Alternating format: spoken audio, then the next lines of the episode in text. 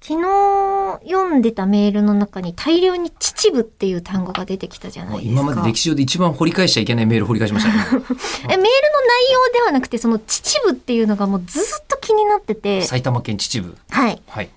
あのー秩父って漢字で書くと逆じゃねってすごい思ってるんですけど、おーすごい気になってて、言われてみりゃそうだ。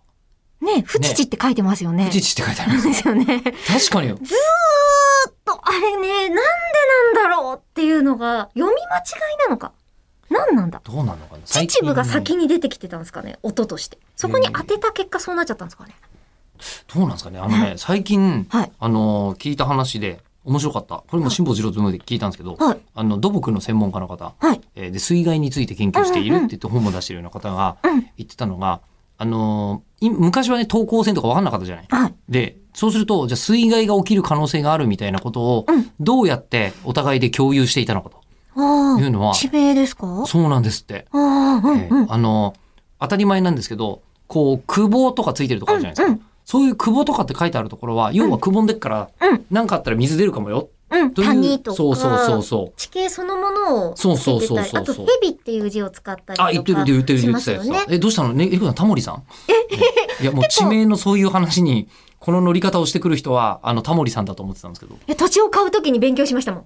あ、そうなん、え、そんな勉強したのえ、しましたしました。そやれっはぱそのハザードマップと照らし合あ、わせそうてもそうそうそで、う。うん。やっぱりその字の印象だったり、音だったりっていうのが、その意味字に当たるような印象になったりするから、綺麗な言葉に付け替えてしまっていた時代があって、あ、そう、でもそれやっちゃうと、うん昔からの知恵がそこでそう失われてしまうみたい失わな。れちうん。っで、実際ちょっとそういう事故があったりって言った時に良くないねってなって、うん情報は正しく伝えていこうみたいなやつを聞いたことがあります。あだとするうとん、秩父もうん、なんかなんじゃないですか。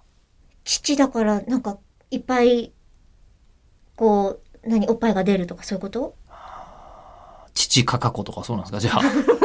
えまあ南米ですけどね、父かか子は すでに。わかんないけど。父でもち、でも、父っていうふもの、言葉自体が使われてますから。そうなんですよね。でも、負の方にそれは読むんですよ。なんでまあ、武とも読みますからね。でもおかしくないあれ、あんだけ父って、父だよ。父、武。ねえ。うん。まあ、父母会とか言った時の父は。風ですね。父風が武になって武も、になっまあてまあ、許せなくはないでけどもあれ見たら父よりも父って言うやろ。うん。だから父と父の、ううんん、なんだか二つの意味がそこにはあるんじゃないですか。